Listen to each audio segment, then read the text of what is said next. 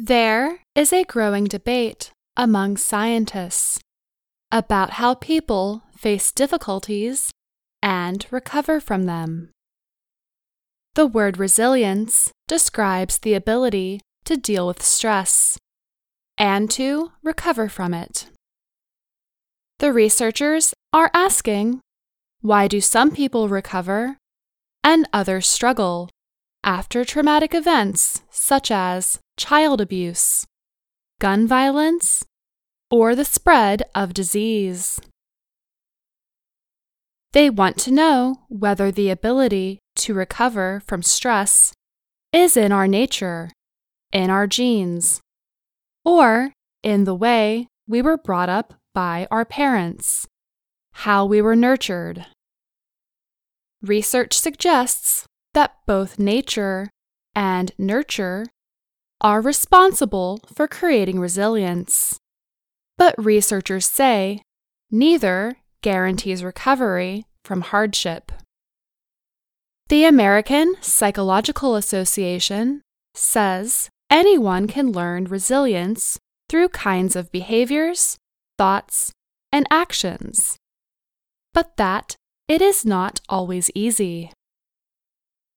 In the mid 1990s, research in the United States connected negative childhood experiences with problems in adulthood, like poor mental and physical health.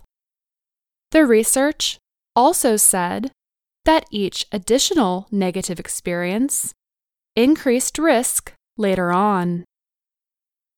Many studies have tried to answer why some children are more at risk for some bad experiences than others.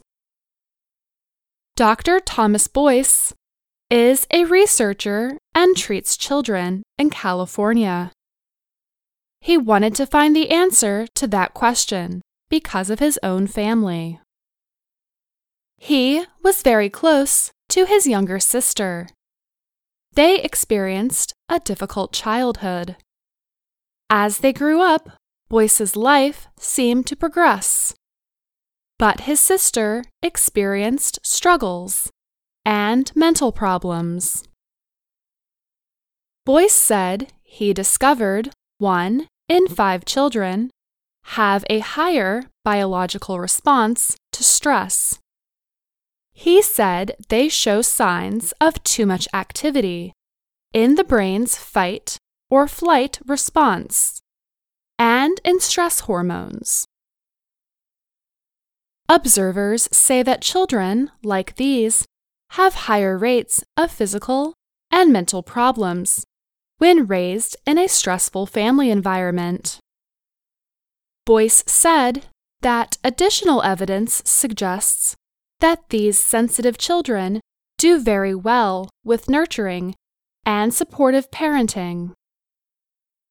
Ananda Amstadter is a researcher at Virginia Commonwealth University in Richmond. She studies traumatic stress and genetics, the study of genes.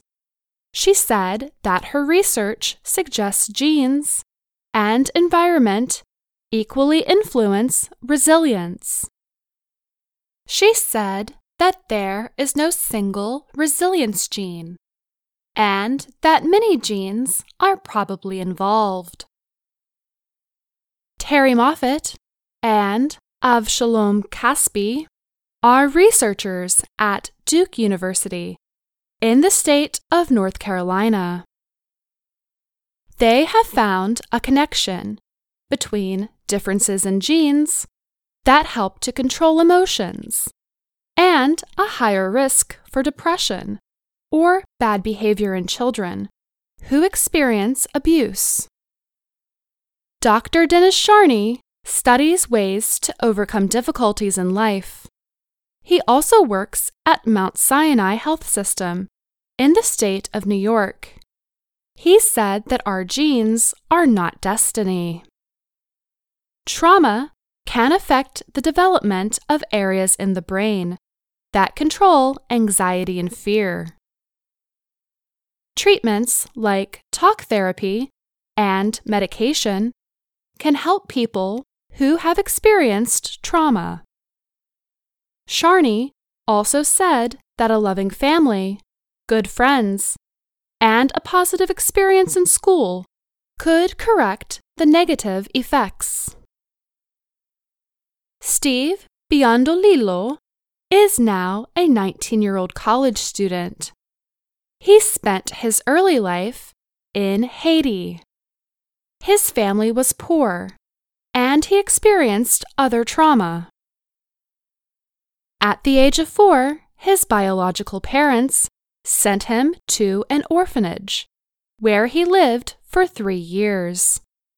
He said this experience was traumatic for him. I didn't really understand what was happening, he said. I just got thrown into a big house full of other kids. He said that he remembers feeling afraid and alone. He thought he would have to live there forever. Then came the 2010 Haiti earthquake. The disaster killed more than 100,000 people and destroyed the capital and other towns. All the hope that I had suddenly vanished, Biondolillo said. Biondolillo survived and he was adopted by an American family that took him to the United States. His new life gave him many opportunities, but he was still frightened by past traumas from Haiti. His adoptive parents wanted to help, so they got him and his brother involved in an after school program at the local Boys and Girls Club where they could have fun. The adults there were supportive, and he talked about his experiences. He said that they made him feel supported and loved. Now, Steve is in his second year of college. He is studying social work.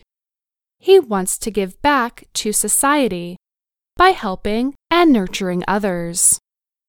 Biondolillo said that his life has been a path from being a fearful child to a proud young man with big goals and a big future. I'm Faith Pirlo.